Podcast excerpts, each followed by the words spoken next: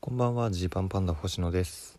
このラジオはひゃくにんの前では言わないけれど、差し飲みだったら言うかもしれない話をお届けしている差し飲みラジオです。本当にね、えー、遅くなってしまって申し訳ないという気持ちでねいっぱいでして、もういの一番にこの話をするべきだったんじゃないかと思うんですけれども、遅れてしまいましたことをまずはお詫び申し上げます。えー、我々の同期リンダカラーの太鼓がラジオトークを始めました。拍手拍手ですね。えー、まあリンダカラー、まあ、リンダカラーインフィニティか、今リンダカラーインフィニティの太鼓がね、今ラジオトークでもしがつにじゅうさんにちぐらいからかな、配信を始めてまして、もうちょっとねいっしゅうかん近く、えー、後追いになってしまったんですけれども、えー、ごかいぶん、えー、さっきですね一気聞きしました。じゅうにふんかけるご一気聞き、もうほんとネットフリックスの一気見みたいな感じでシーズンワンね全話聞いたっていう感じなんですけど、いいですね太鼓、本当に。まああの昨日ねちょっと太鼓、リンダカラー太鼓同居ね、リンダカラー太鼓と同居してる、ルームシェアをしてるチュランペットのトシパンチさんとですね会いまして、でその時に太鼓ラジオトーク始めたねって言われて、まあトシパンチさんもずっとチュランペットのふたりでラジオトークやってますから始めたねってこう言われて、うんそうっすねとこう話してて、でなんか太鼓があのー、星野の差し飲みラジオみたいにやりたいっていう風に言ってて、でもまんまパクリになっちゃうといけないから、まあ、修学旅行の夜みたいな設定でやろうかなと思ったらしいんだけど、なんかそれも狭すぎるしちょっとどうしようかなみたいな言ってたよみたいに言われて、あそうなんですねって、ちょっともういよいよ聞かなきゃと、もういや始めたことはしてたんですけどね、ちょっとバタついて聞けなかったんですけどね、ちょっと改めてやっぱ集中して聞きたかったんであの聞きましたけど、本当にもう、まあ、まずいっかいめね自己紹介のラジオトークでも始めたきっかけとして僕の話をしてくれていてね、まあ嬉しい限りですよ。なんで、まあ、その、まあ、これはねちょっと僕の自意識過剰な部分かもしれないんですけど、なんかねその太鼓のトーン、太鼓の声量、トーン、テンション、なんか差し飲みラジオっぽいなっていう、そのこんなんね、そんなまあ一人で喋ったらみんなそうなるよっていうところでもあるかもしれないんですけれども、まあ、なんかやっぱトシパンチさんから聞いてたっていうのもあるから、うんうんとこう思ってね、まあでもそれもまあちょっと自意識過剰だったら申し訳ないんですけど思って、まずちょっとニヤニヤしながら聞いてて、でやっぱり太鼓のそのトーンっていうのが本当に新鮮というか、えこれ本来太鼓が持っているトーンなのっていうところすらも気になるんですけど、なんかずっと前本当に本当コロナ始まりぐらいのロックダウンしてたような時期、その時に給付金かなんかの話で太鼓とこうお互いの実家からビデオ通話するみたいな瞬間がほんのちょっとだけあったんですけど、その時のトーンに一番近かったかなっていう、実家トーンというか、普段ふたりで飲んだりふたりで喋ってる時も多少多分スイッチ入れてる の, のかもしれないけど、ほんと差し飲み以下のトーンっていうぐらいの感じでしたね。すごいびっくりした。で聞いてってでごふんろっぷんぐらいのとこだったか、僕は聞き逃さなかったですけど、太鼓がスーッとこう喋っててね、その始めたきっかけとか、うん、なんかどんな風に話していきたいかとかいろいろ言ってる中で、ちょっと最近の話しようかみたいな話をしてた時かな、なんかわけわかんないんですけどって言ったんですよ。でこのなんかもうわけわかんないんですけどっていう、えー、窃盗語頭につけてる喋り方って、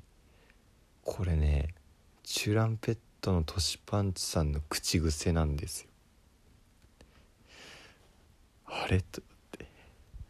トシパンチさんとルームシェアしてるからかもしれないけど、そのトシさんもちょっと入ってないかって、最初最初星野っぽいなって一瞬思ったんですけど、途中からトシさんっぽいなも入ってきて、なんかそのみたいな、なんか喋り方とかも太鼓がトシさんを吸収してるぞっていうのもね、えー、思ったりとかして、でその最近ついてないみたいな話もしてましたけど、うん、バイト中ずっとお尻にガムついてたとか、やっぱそのいじられの星、本当にそのいじられの星に生まれてきてるんだろうなっていうね、改めて感じますよね。まあ、いじられの星っていうのもあるし、本当太鼓はそのね、それこそマンツーマンのコミュニケーションがめちゃくちゃ上手なイメージなんですよ。この相手との間合いをもはや楽しんでいるというか、まあ、養成所の時も割と僕らジーパンパンダってその養成所入る前からやってたりしたので、まあ、ある種ずるいっすよね。みんながゼロから始めようって時にもうすでにこうネタを持って大学のライブとかいろいろ出て入ってきて、なんだよみたいな感じは多分周りからあったと思うんですよ、同期の空気的に。でお金、あの養成所代も僕らは払わず特待枠みたいなので入ってるから、そういうのとかもあって、でそんな中全く別のクラスの太鼓だけが「あ星野くん飯行こうよ」みたいに誘ってきて、デンが「いややめときごめん星野くん」みたいな感じ、デンの方がむしろちょっと距離距離をこうどうしていいもんかってなってる中、太鼓太鼓だけ僕に近づいてきてくれるみたいな、で実際それで本当後半行くみたいなあったんですよね。でそれも例えば僕が誘う側の立場だったら、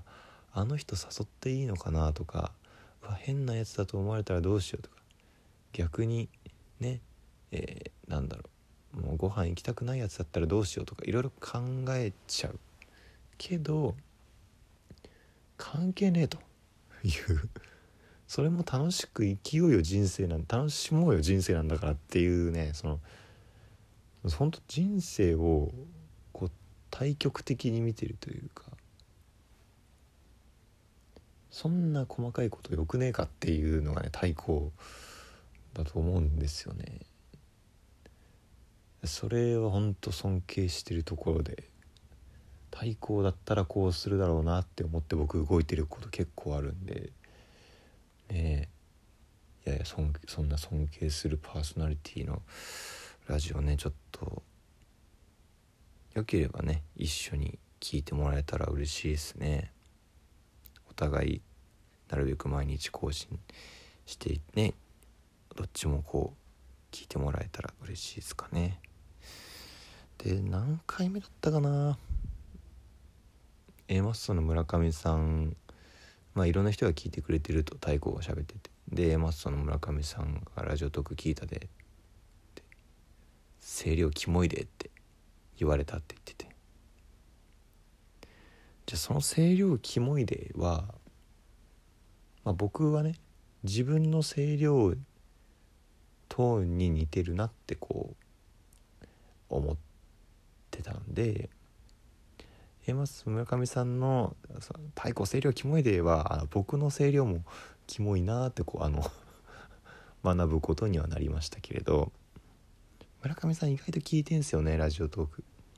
前も僕言われたんだよな、ほんといちねん以上前、もっと前かな、そのエマスさんがあのもともと A マッソの両 A 面っていうラジオやってて、でその時からラジオトークのこのアプリと、まあ、実際のね、えー、電波を使って流すラジオとをこの合わせ技でやってるっていう結構珍しい試みで、まあ、今もヤンタンをライブ配信したりしてますけど、でそれでそのきっかけもあって、どんなアプリなのかなと思っていろいろ見てたら星野がやってるっぽかったからいっこ聞いたけど、なんかすごかったなみたいななんかキングオブコント敗退直後の夜の公演で、もうそんなことまで言うぐらいの話をお前してたけど、あんな言って言って言っていいのみたいなこと言われて、まあ確かにねって、確かにあの回はねっていう、まあ、僕がね一回本当ににねんまえか、にせんにじゅうねんのねキングオブコントで準決勝行けなかった時はマジで落ち込んだんですけど、それをもうまんまぶつけてる回があって、よりによってそこをまあ聞かれる、まあ別に聞かれちゃ嫌なもんじゃないんですけどね、だっていいでしょっていう感じなんですけど僕として、まあ、それのラジオトークの回を聞かれてることもあったりとかね、意外といろんな人聞いてるっていう、まあ、そのキングオブコント回でね、えー、三拍子の高倉さんが逆に逆にまあ褒めてくれたというか、すごいこいつここまで言うなみたいにいろいろご自身のラジオトークでも喋ってくれたりしたんでね、こうラジオトークつながりでいろんな人とねこう広げていけたらいいですね。まあ、とりあえず対抗のラジオトーク聞いてください。面白いです。